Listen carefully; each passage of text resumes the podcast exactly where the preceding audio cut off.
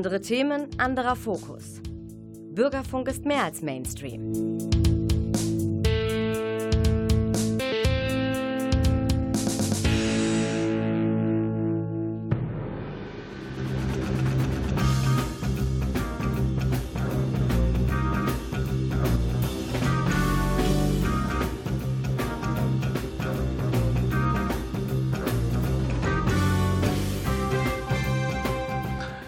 Oder meine Damen und Herren, die Theater haben zwar geschlossen, aber der Theatertalk meldet sich von seinem angestammten Platz und wir möchten heute mal einen Blick hinter die Kulissen werfen, so ein kleines Stimmungsbild zeichnen. Zu Gast im Studio am Verspol habe ich Frank Behnke, Schauspieldirektor und wir schauen gleich mal, was das Sprechtheater jetzt eigentlich in Planung hat, wo es frustriert, enttäuscht ist, was es für Hoffnung, was es für Illusionen hat.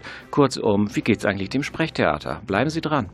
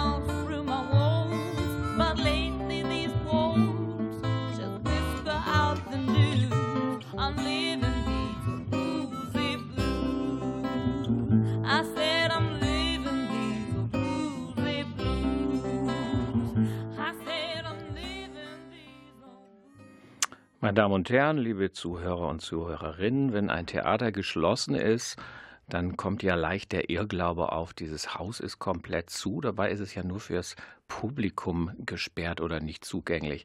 Ich habe hier, wie erwähnt, zu Gast im Studio Frank Behnke, den frage ich einfach mal, wenn ich jetzt als unbeteiligter Nichtmitarbeiter des Hauses über den Personaleingang des Theater Münster betreten dürfte, wem würde ich da überhaupt noch begegnen?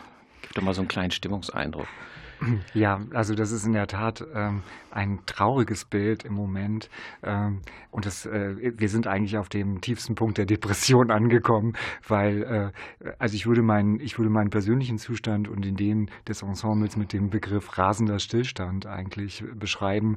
Auf der einen Seite eben diese zwingende Notwendigkeit, nicht spielen zu können, ein total verwaistes Haus, wo äh, nur im Hintergrund geplant wird, die Verwaltung, die künstlerische Leitung weiter da ist äh, und versucht äh, mit dieser Situation Situation irgendwie umzugehen und kreativ damit umzugehen.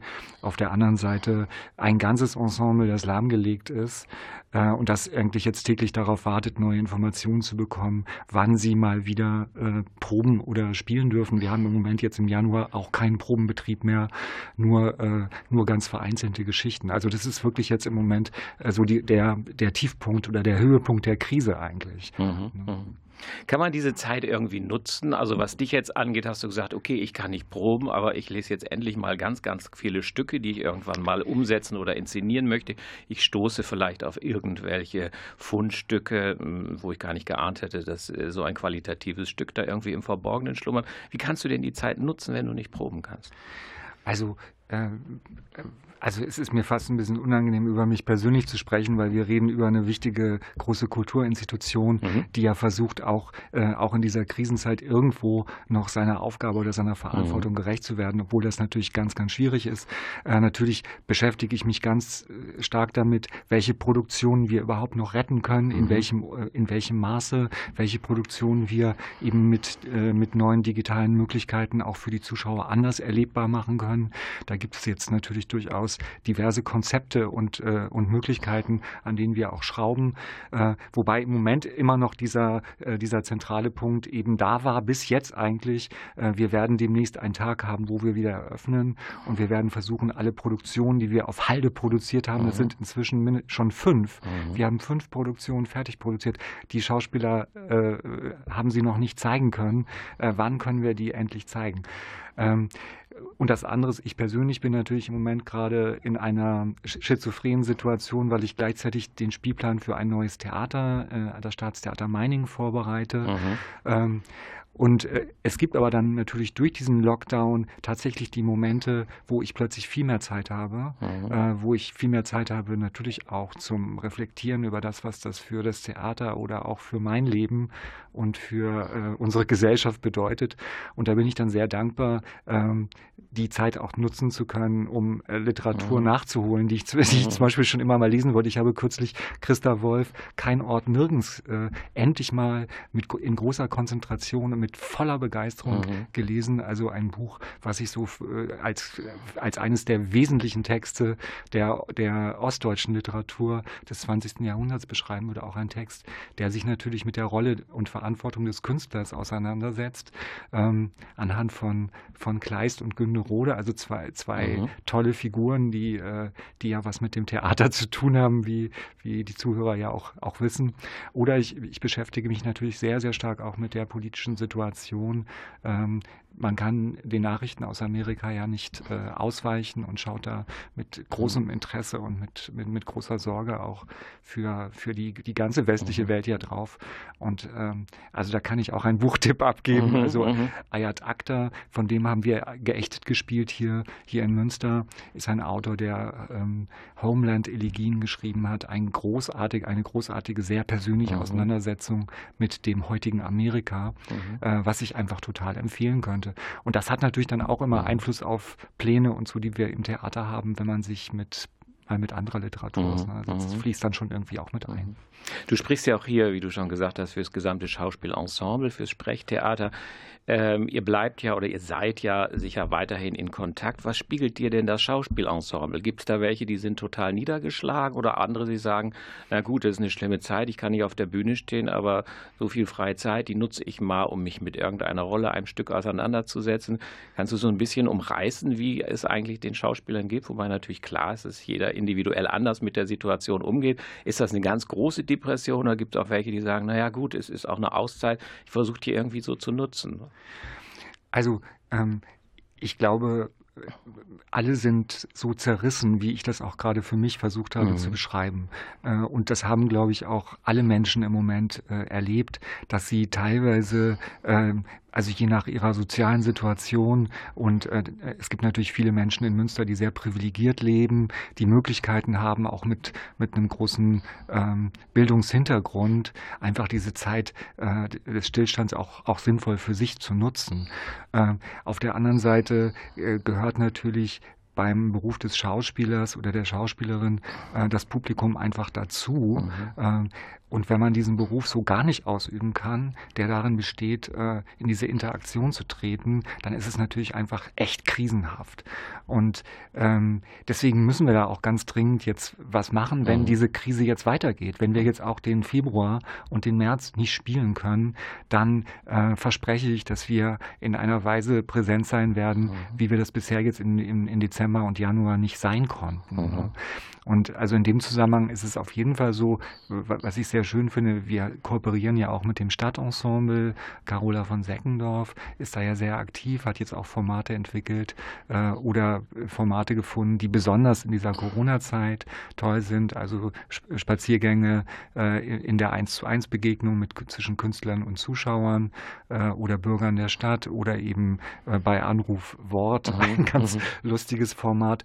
Und das wollen wir jetzt auch verstärken und uns da da anschließen. Also es gibt also einige, mhm. einige äh, Künstlerinnen aus dem Haus, die eben auch selbstinitiativ und eigeninitiativ sind und versuchen, äh, ihren Beruf auf andere Weise äh, im Moment ähm, auszuüben. Mhm. Wenn ich richtig rechne, seid ihr ja sozusagen in der dritten Planungsphase. Es gab erstmal eine ursprünglich angedachte Spielzeit 2020-21. Es gab dann äh, quasi einen Halbjahresspielplan, wiederum mit einem kleinen, äh, natürlich vom Umfang reduzierten Spielzeitheft. Das kommt jetzt auch schon so äh, gar nicht mehr hin. Äh, das heißt also, ihr müsst jetzt äh, konzipieren, disponieren für möglicherweise, wie heißt es, vorbehaltlich eine Planung, ja, sagen wir mal ab März März, April, Ostern, wie auch immer. Das ist ja alles noch offen. Du hast gerade erwähnt, über ein Stück werden wir auch später noch äh, sprechen. Du hast quasi fünf Stücke auf Halde. Das heißt, wenn geöffnet werden würde, könntest du relativ schnell, wenn ich es jetzt richtig verstehe, damit wir den Zuhörern das deutlich machen, mit fünf Stücken auf die Menschheit losgelassen werden. Wir könnten sofort einen. Und wieder Aufnahmen dazugerechnet ja, natürlich. Also ne? wir könnten mhm. sofort einen Spielbetrieb natürlich wieder aufnehmen. Ja. Ähm, und also ich bin auch ähm, natürlich unheimlich ähm, traurig darüber, dass bestimmte Projekte bisher überhaupt kein Publikum gefunden haben. Mhm. Dazu gehört ja, das ist ja sozusagen eines der tragischsten, eine der, der, der tragischsten Produktionen ähm, von Tusan Mogul, die Uraufführung mhm. Deutsche Ärzte mhm. grenzenlos. Diese Produktion wurde am Tag der Premiere mhm. äh, im, äh, bei der ersten, beim ersten Lockdown abgesagt. Und wir haben bisher keine Möglichkeit gefunden, dieses Stück, was eigentlich schon fertig probiert war, zur Premiere zu bringen. Mhm. Dafür gibt es ganz viele Gründe. Mhm. Äh, die nächste Wiederaufnahme, die wir jetzt im Januar geplant haben, ist auch abgesagt worden. Also ein Stück, was sich was ich mit dem Gesundheitssystem auseinandersetzt, mhm. mit den Problemen auch dieser äh, Corona-Krise, ähm, was das medizinische System in, in, in Europa oder auch in Deutschland angeht, was also brandaktuell ist. Ähm, und ich würde es wahnsinnig bedauern, wenn wir eben äh, eine Premiere ähm, und eine Produktion, nämlich eine Uraufführung mit dem Titel Alte Sorgen. Mhm. Sagst du kurz was dazu, weil ja. es ja eben ein Stück ist, das keiner kennt oder kennen kann? Ja, wenn wir das eben im Februar nicht rausbringen mhm. können. Also eigentlich sollen es beginnen jetzt am 18. Februar die Proben, also erstmal per Zoom-Konferenz und wir versuchen ab äh, Februar dann zu probieren und es zumindest zu einer internen Premiere zu bringen. Das ist ein Stückauftrag von Maria äh, äh, Milisavljevic, äh, ein Stückauftrag im Rahmen der Neue Wege, was wir vergeben haben. Und äh, die zentrale Figur in diesem Stück ist eben eine Altenpflegerin. Also und ich finde es auch sehr im Mittelpunkt gerade natürlich ne, in der Corona-Zeit. Eine, eine ja. Altenpflegerin mhm. ist finde ich auch schon toll. Also weil also wann äh, wann entsteht ein neues Stück äh, oder welche Dramatikerin oder welcher Dramatiker setzt sich mit solchen Helden des Alltags, mhm. sage ich mal, auseinander? Also eine Figur, die eigentlich nicht im Fokus der Kunst äh, steht oder des Theaters steht.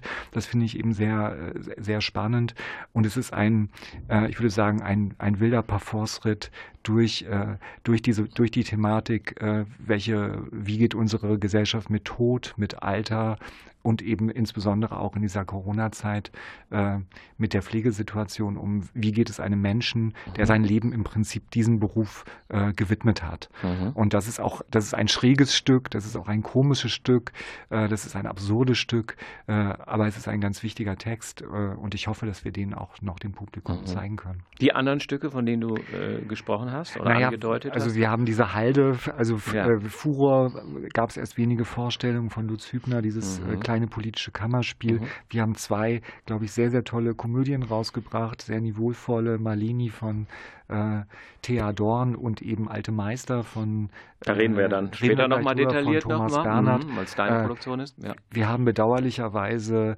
äh, noch nicht einmal Virginia Woolf, eine, ja. eine sehr, sehr schöne Produktion. Ähm, äh, die im großen Haus rauskommen sollte, noch nicht einmal zeigen können. Und es gab ja auch noch deutsche Feiern, diese Uraufführung am mhm. Anfang der Spielzeit, die wir nur vier oder fünfmal überhaupt im großen Haus vor reduziertem Saal zeigen konnten. Ne? Mhm. Und es gibt ja noch, es gibt allein noch fünf Premieren, die eigentlich noch stattfinden sollen, diese Spielzeit. Ja, ja, Prinz von Homburg wäre eine gewesen. Ne? Also, also das ist sozusagen die andere Geschichte, ja. ähm, dass ich ganz persönlich, äh, äh ich musste also während der Corona-Zeit jetzt die riesen Produktion Homburg komplett absagen. Mhm. Ich musste diese Kombination Julius Caesar, die Politiker komplett absagen. Ich musste die Möwe vom, mhm. vom November jetzt in das Frühjahr verschieben. Ähm, äh, also ich habe schon, und ich habe die, die, die alten Meister, die vierte Produktion, die sozusagen in der Pipeline war, jetzt nur intern zur mhm. Premiere gebracht. Also da ist echt ein Stau, mhm. ein künstlerischer Stau. Und wir, ich hoffe sehr, dass wir davon noch ein bisschen was zeigen können. Mhm. Ist denn ähm, bedenkenswert, ob man diese Produktion, die also definitiv bis Juni, Juli nicht mehr stattfinden können, einfach in die nächste Saison, in der Hoffnung, dass das eine unter normalen Umständen ist, einfach schiebt, weil man hat ja die Regisseure, man hat die Besetzung, man man hat die Bühnenbildner, Kostümbildner, kann man die nicht einfach nehmen und sagen, jetzt, äh, ich schiebe die jetzt in äh, den nächsten Winter oder in das nächste Frühjahr 2022? Ginge das? Oder muss man da ganz neu denken? Denn irgendwann seid ihr ja auch wieder gefordert, einen Spielplan für die nächste Saison unter welchen äh, Verhältnissen auch immer vorzulegen. Ne? Klar, die Vorbereitungen sind ja längst getroffen. Ja. Also der, der, die, die Planungen stehen ja schon. Ähm, es ist so ein bisschen, also erstmal ist es so, das, das will ich noch erwähnen, wir haben natürlich jetzt auch gerade im Dezember und im Januar einige Streams gemacht, mhm. die auch wirklich richtig toll geworden mhm. sind von der technischen Qualität. Die haben auch eine ganz große Resonanz gefunden. Also sehr, sehr viele Besucher, die sich das angeschaut angeschaut haben. Und das werden wir jetzt auch fortsetzen. Wir wieder wiederholen äh, einige Geschichten. Wir werden auch andere noch, noch streamen, sodass wir auch jetzt ähm, komplette Aufführungen mhm. im Internet äh, äh, über unsere Website zeigen werden. Äh, mit dem Verschieben ist es halt leider problematisch, weil wir die Corona-Zeit ist einfach zu lang jetzt inzwischen, mhm, mhm. weil wir haben ja schon aus der letzten Spielzeit mhm. die Produktionen, die nicht stattfinden können. Davon haben wir allein schon zwei große Produktionen ähm, in, äh, in das nächste Jahr verschoben haben. Ähm, also ein Faust, der nicht stattgefunden hat, wird eben äh, in der Spielzeit 21, 22 nachgeholt. Das großartige Stück vor Sonnenuntergang wird nachgeholt. Mhm. Wir haben, muss, haben da schon ganz viele Dinge hineingeschoben. Mhm. Ähm, deswegen wird einiges gestrichen werden müssen. Also einige der Produktionen, die wir einfach noch planen für dieses Jahr, mhm. werden wahrscheinlich komplett, äh, bedauerlicherweise komplett gestrichen werden müssen. Meine Damen und Herren, wenn Sie später eingeschaltet haben, wer hier so interessant erzählt, ist Frank Behnke, Schauspieldirektor vom Theater Münster. Jetzt mal ein bisschen Musik und dann reden wir, nein, ich sage nicht seine letzte Produktion, sondern seine jüngste Produktion über die alten Meister vom großen Thomas Bernhard. Jetzt aber erstmal Musik, diesmal wieder besorgt und zusammengestellt von Klaus Blödo.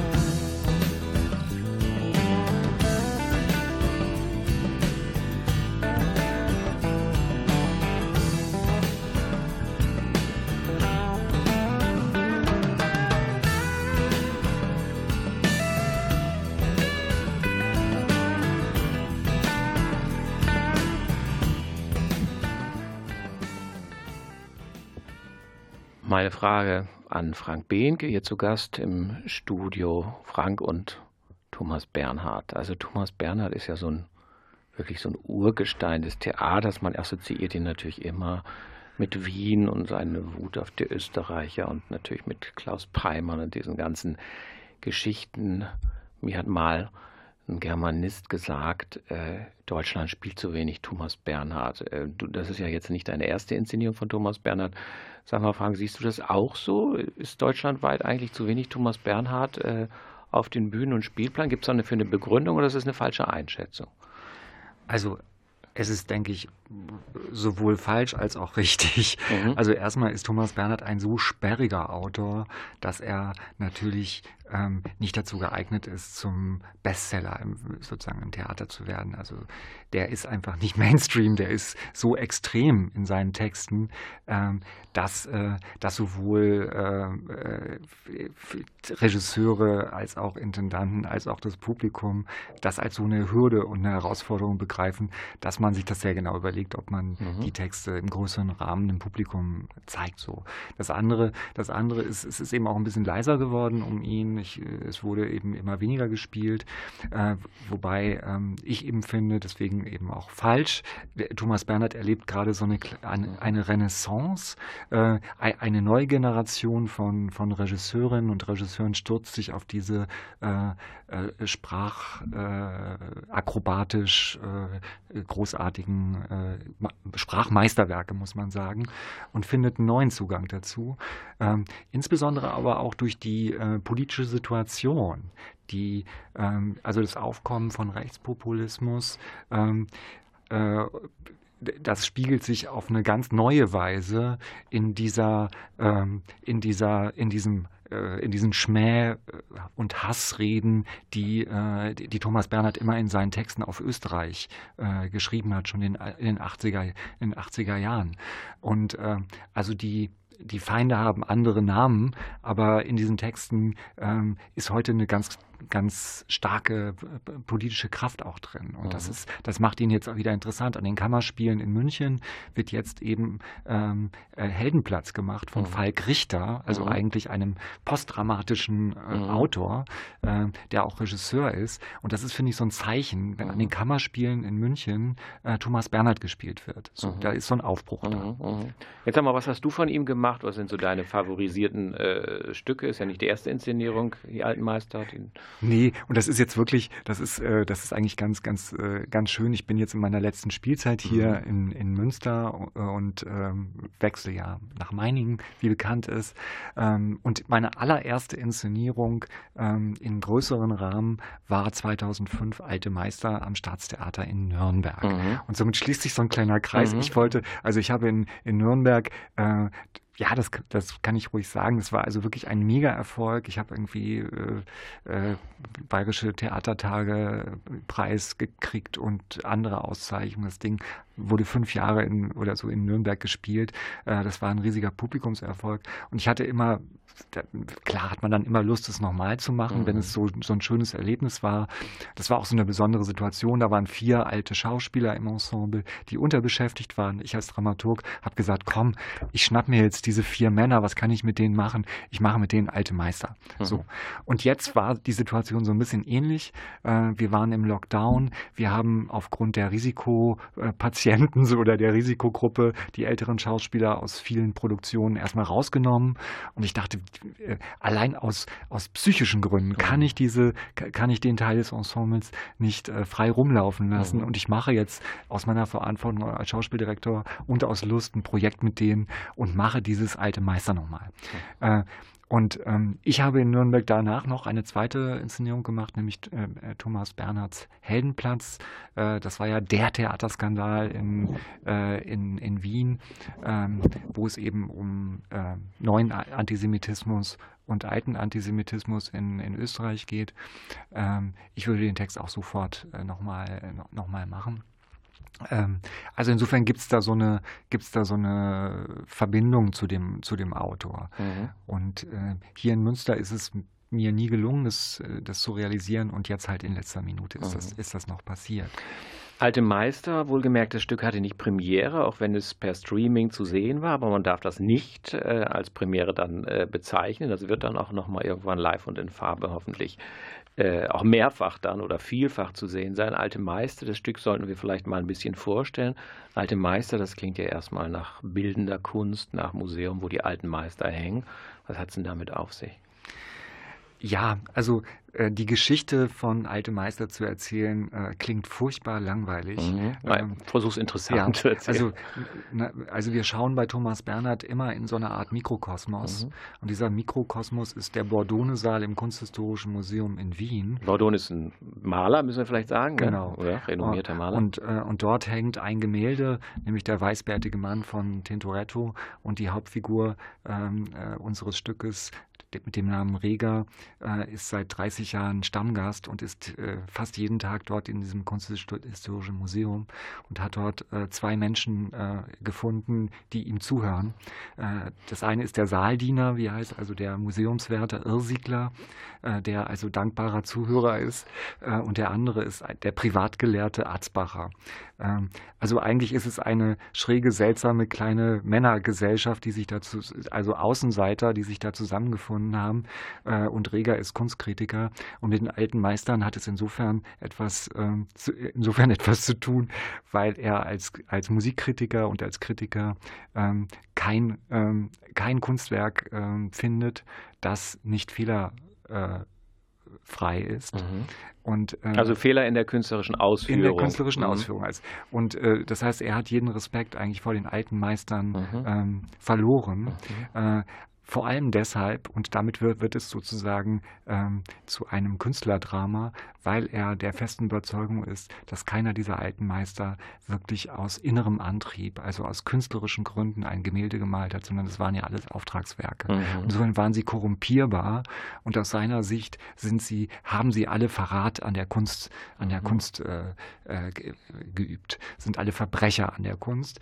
Ähm, und aus dieser, aus diesem Gefühl heraus ist es eigentlich ein Parfum Force-Ritt durch sämtliche Kunstgattungen, mhm. die Literatur, äh, die Malerei, die Bildhauerei und die Musik, insbesondere auch Beethoven äh, fällt im Beethoven-Jahr diesem strengen Urteil äh, zum Opfer. Ähm, und er, äh, er vernichtet eigentlich in seinen, hat in seinen Kritiken immer alles vernichtet und äh, in seinen großen Monologen vernichtet er jetzt auch alles. Das ist also hochkomisch, völlig ähm, überzeichnet natürlich. Ähm, und das Tolle ist aber, dass man ganz schnell merkt, dass es eigentlich um was ganz anderes geht in diesem Roman. Nämlich um? Nämlich um eine, äh, um die Sehnsucht von diesem Menschen natürlich nach Aufmerksamkeit, mhm. nach Liebe, nach Anerkennung, nach irgendeiner Form von menschlicher Nähe. Mhm. mhm. Und äh, ja, und die Pointe ist äh, in diesem Stück, äh, dass, äh, dass er das im Prinzip, dass er sich diese Schwäche eingesteht mhm. und diesem Zu den Zuhörern quasi seine, seine Schwäche eingesteht. Mhm. Würdest du, hättest du anders inszeniert? Also ihr habt ja unter Corona-Bedingungen das Ganze entwickelt, das heißt mit den ganzen Abständen. Was wäre anders gewesen, wenn ihr unter normalen Umständen das Ganze auf die Bühne gebracht hättet? Wenn die Leute, die Darsteller, die Mitwirkenden näher aneinander gerückt, hätte es mehr direkte, unmittelbare Auseinandersetzung gegeben? Oder konntest du, was jetzt ein sehr textlastiges Stück dann ist, mit vergleichsweise wenig Handlung, oder hat dich das gar nicht so eingeschränkt, weil die Vorgabe auch gar nicht so viel Handlung verlangt? Also wir haben äh, dieses Projekt ja ausgewählt mhm. äh, aufgrund der Corona-Situation, mhm. weil ich der festen Überzeugung war, dass es sich hervorragend eignet, auch unter diesen eingeschränkten szenischen Möglichkeiten ähm, äh, das zu realisieren und darüber hinaus äh, sogar daraus Profit zu schlagen. Mhm. Weil natürlich, wenn ich, ich habe das Thema ja eben schon, schon angesprochen, es ist, das Ganze ist, äh, äh ist letztlich ein, hat eine monologische äh, Struktur, dieser Text. Wir haben den eben so auf vier Spieler verteilt und daraus sozusagen so ein artifizielles Sprechkunstwerk eigentlich mhm. versucht zu schaffen. Ähm, und da ist, ähm, ähm, da ist es natürlich immer noch bedauerlich, dass man sich nicht äh, wirklich sich begegnen darf, dass man sich nicht an, berühren darf, dass man sich nicht näher als mhm. auf 1,50 Meter äh, in die Nähe kommen kann, dass man diese Abstände einhalten muss, dass man sich nicht mal umarmen kann, dass man da nicht mal also solche, solche szenischen Vorgänge einbauen kann. Ähm, aber es, ähm, man kann es ähm, gewinnbringend in diesem, bei diesem Text und bei diesem Projekt einsetzen. Also mhm. wir haben die Distanz sozusagen versucht zur Qualität zu machen. Mhm. Findest du, dass es ähm, ein sehr österreichisches Stück ist. Ich meine, du hast gesagt, Heldenplatz in Deutschland auch, in der Bundesrepublik aufgeführt. Das hat auch so eine Aktualität. Jetzt ist ja dieser Kunstheroen-Kult, Denkmalskult um die Größen der Kulturgeschichte vielleicht in Wien noch ausgeprägter als hier. Ist es ein Stück, das irgendwie auch nach Deutschland passt? Ist es auch sehr österreichisch, Kunsthistorisches Museum, Bordeaux, Saal, ähm, Denkmäler stürzen, wo es da vielleicht doch viel mehr gibt, also ideelle natürlich auch, nicht nur die realen. Wie ja, hast du es erlebt? Also es ist so, also, äh, also wenn, da, wenn das Stück äh, ähm, also der Text funktioniert, finde ich, ähm, auf zwei Ebenen. Mhm. Und die eine Ebene ist unheimlich leicht, äh, leicht ähm, konsumierbar, weil es weil es auch äh, letztlich eine Form von Satire ist. Mhm. Ne, es ist auch eine Satire über Kunst, über, über Künstler, über äh, bildende Künstler, über den ganzen Kunstbetrieb, über den ganzen Literaturbetrieb. Mhm. Äh, und damit nehmen sich die Schauspieler und die Künstler auch ein Stück weit selber äh, auf die Schippe. So. Und, mhm. und auf der Ebene ist es für jeden, glaube ich, unheimlich gut rezipierbar. Ähm, und da ist es dann eben auch unabhängig davon, ob das, ein, ob das jemand ist, der in Deutschland, Frankreich, Österreich oder irgendwo anders auf der Welt ähm, äh, den, den Text äh, liest oder den, den Text im Theater sieht.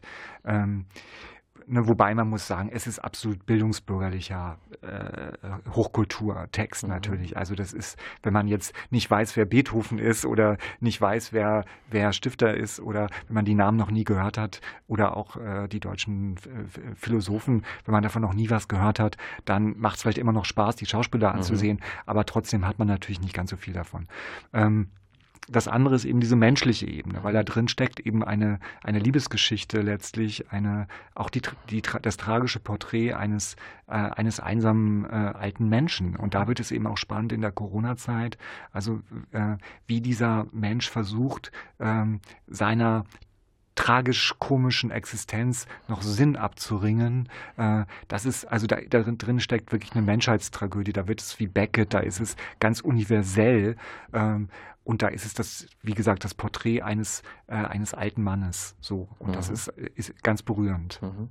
Wenn wir Sie jetzt neugierig gemacht haben, meine Damen und Herren, Alte Meister von Thomas Bernhard, inszeniert von Frank Behnke, fertig, auf Halde klingt immer, also ein bisschen despektierlich, äh, von dem wir hoffen, ein Stück, von dem wir hoffen, dass es irgendwann mal dann in nächster Zukunft zu sehen ist. Gestreamt wurde es, aber die Premiere lässt noch ein bisschen auf sich warten. Aber merken Sie sich mal vor und achten drauf, wann es dann im großen Haus zu sehen ist. So, jetzt wieder ein bisschen Musik und dann nochmal kleiner Ausblick, Rückblick, wie auch immer.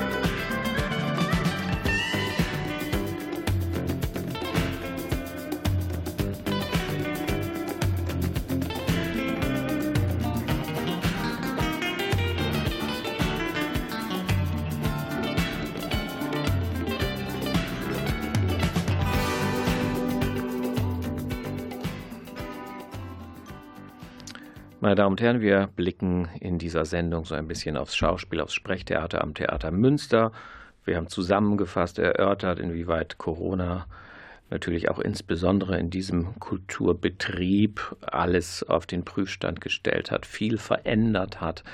Äh, jetzt kommt natürlich hinzu, unabhängig von der Pandemie, dass hier eh so eine kleine Umbruchzeit in Münster eingeleitet wird.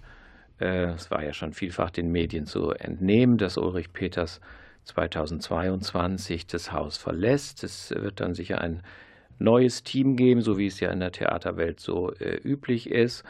Und nicht alle warten bis zum Schluss, ähm, sondern es gibt jetzt schon einige Änderungen. Frank Behnke, der hier zu Gast im Studio ist, geht schon zum Sommer, bleibt aber natürlich noch inhaltlich gedanklich in der nächsten Spielzeit im Haus ähm, verbunden. Was tut sich so alles im Sprechtheater im Hinblick auf Veränderungen und einen Intendanzwechsel?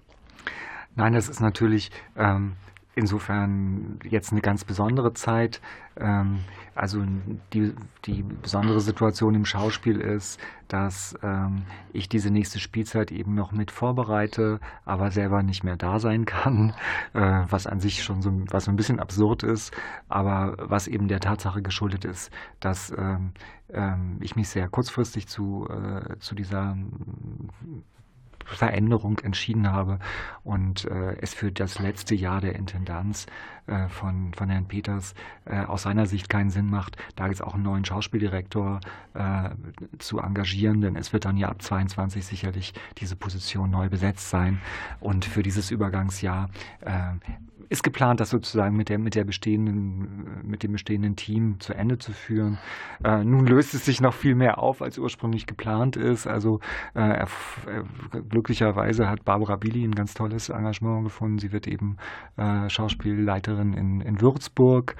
Ähm, Michael Littmate ist bereits Anfang der Spielzeit als Dramaturg äh, an das Theater in Heidelberg äh, gewechselt. Und da mu muss man erstmal sagen, äh, so äh, krisenhaft das für uns im ersten Moment dann ist, also toll ist es auch. Also äh, ich betrachte das auch als eine kleine äh, Erfolgsbilanz, dass äh, Katrin Mädler, die hier äh, ja nun leitende Dramaturgin war, jetzt inzwischen ähm, ein ganz tolles Haus kriegt äh, und nach Oberhausen äh, geht, um dort Intendantin zu werden. Von Memming aus, muss Von, man sagen. Genau, ne? Mhm.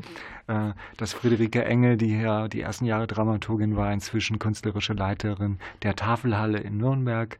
Das ist, vielleicht stellst du es kurz vor, die Tafelhalle, beweist der Das ist sozusagen so? die, wie das Pumpenhaus ah, hier, ja. mhm. also ein alternativer Spielort, der auch selber produziert. Also sie ist sozusagen auch so, so eine kleine Intendantin inzwischen, inzwischen geworden. Äh, das Heidelberger Haus ist ja auch, äh, auch ein tolles Theater, wo der Michael hingewechselt mhm, ist.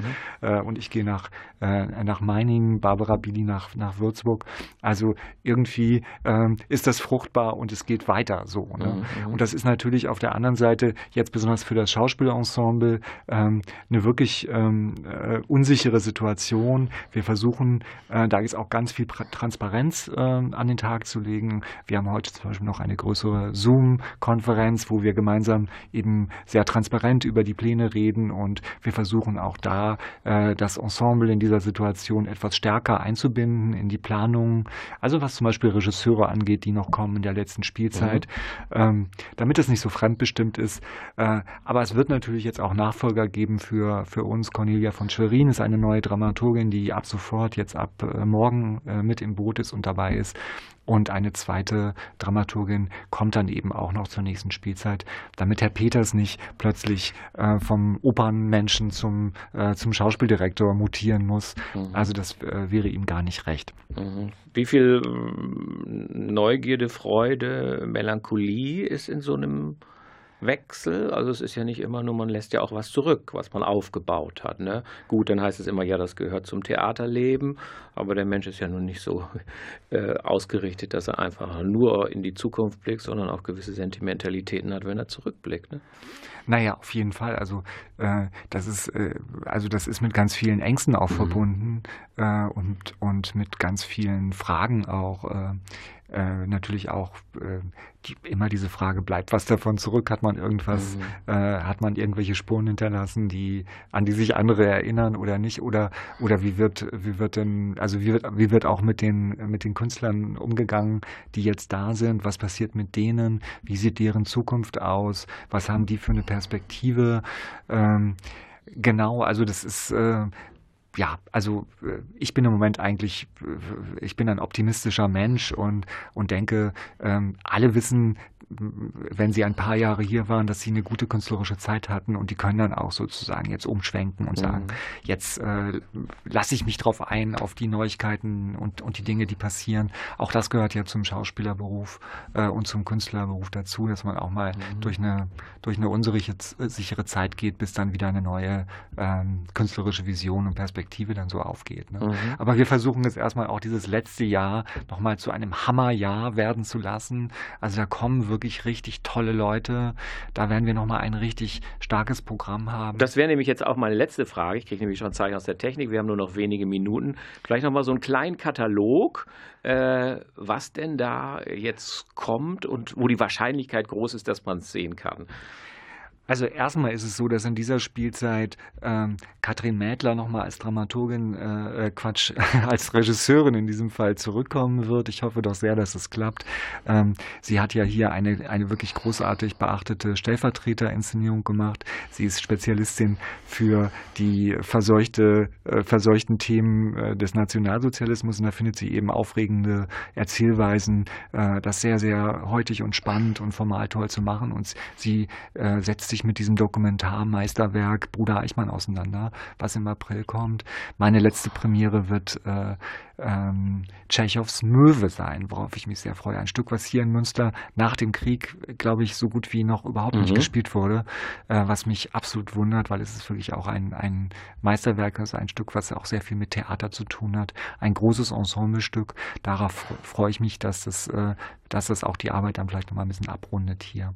Mhm. Ähm, und natürlich haben wir auch noch eine Uraufführung im Angebot äh, im Rahmen unserer Neue Wegeförderung. Ein feministisches Stück äh, von Svenja Viola Bungarten ähm, mit dem. Bonn ist eine Stadt am Meer, erinnern wir genau, uns erst noch mal kurz, ja? Genau, mhm. also wir haben jetzt schon ähm, zwei Stücke von ihr, äh, von ihr uraufgeführt in, in den Kammerspielen ähm, im kleinen Haus besser gesagt. Und das ist jetzt Maria Magda heißt das Stück. Äh, ich will darüber inhaltlich nicht viel verraten, ähm, aber es ist wirklich, es ist ein, ein Stück äh, aus der Perspektive eben einer, einer jungen Feministin, die auf die Geschichte der Frauen in, in, äh, in Europa schaut. Und äh, das wird, glaube ich, ähm, heftig und aber spannend. Mhm. Meine Damen und Herren, äh, das war, das ist Frank Behnke hier zu Gast im Studio, Auftaktsendung im Jahr 2021. Jetzt sag du mir, Frank, was ich dir, euch, dem Ensemble wünschen soll jetzt in dieser Zeit. Dann werde ich das nämlich tun, aber gib du mir die Vorgabe. Ja, ich glaube, das ist, äh, das ist ganz einfach. Ähm, Zuschauer, mhm. die die Chance haben, ähm, ohne Angst haben zu müssen, sich anzustecken, äh, wieder, wieder Theater erleben mhm. zu können äh, und, und Schauspieler, die, äh, die spielen dürfen vor Publikum. Mhm. Ähm, ich, also es gibt Leute, die, äh, die, äh, die sind existenziell bedroht, das sind wir alle nicht. Aber ich glaube, es wäre ein ganz großer Glücksmoment für alle, wenn, wenn wir irgendwann diese Normalität des Spielens und des Miteinanders wieder mhm. im Theater erleben können. Dann wünsche ich euch das jetzt. Äh, meine Damen und Herren, ähm, wir hören uns im Februar wieder. Ich befürchte im Moment noch unter den gleichen Bedingungen. Mal sehen, wen wir dann hier im Studio haben, um ihn zu derzeitigen Situation zu befragen. Dank an Frank Behnke, Dank an Klaus Blödow. Ja, der obligatorische Wunsch, bleiben Sie gesund und bleiben Sie erst auch mal gedanklich dem Theater treu. Tschüss und bis zur Sendung im Februar. Ciao.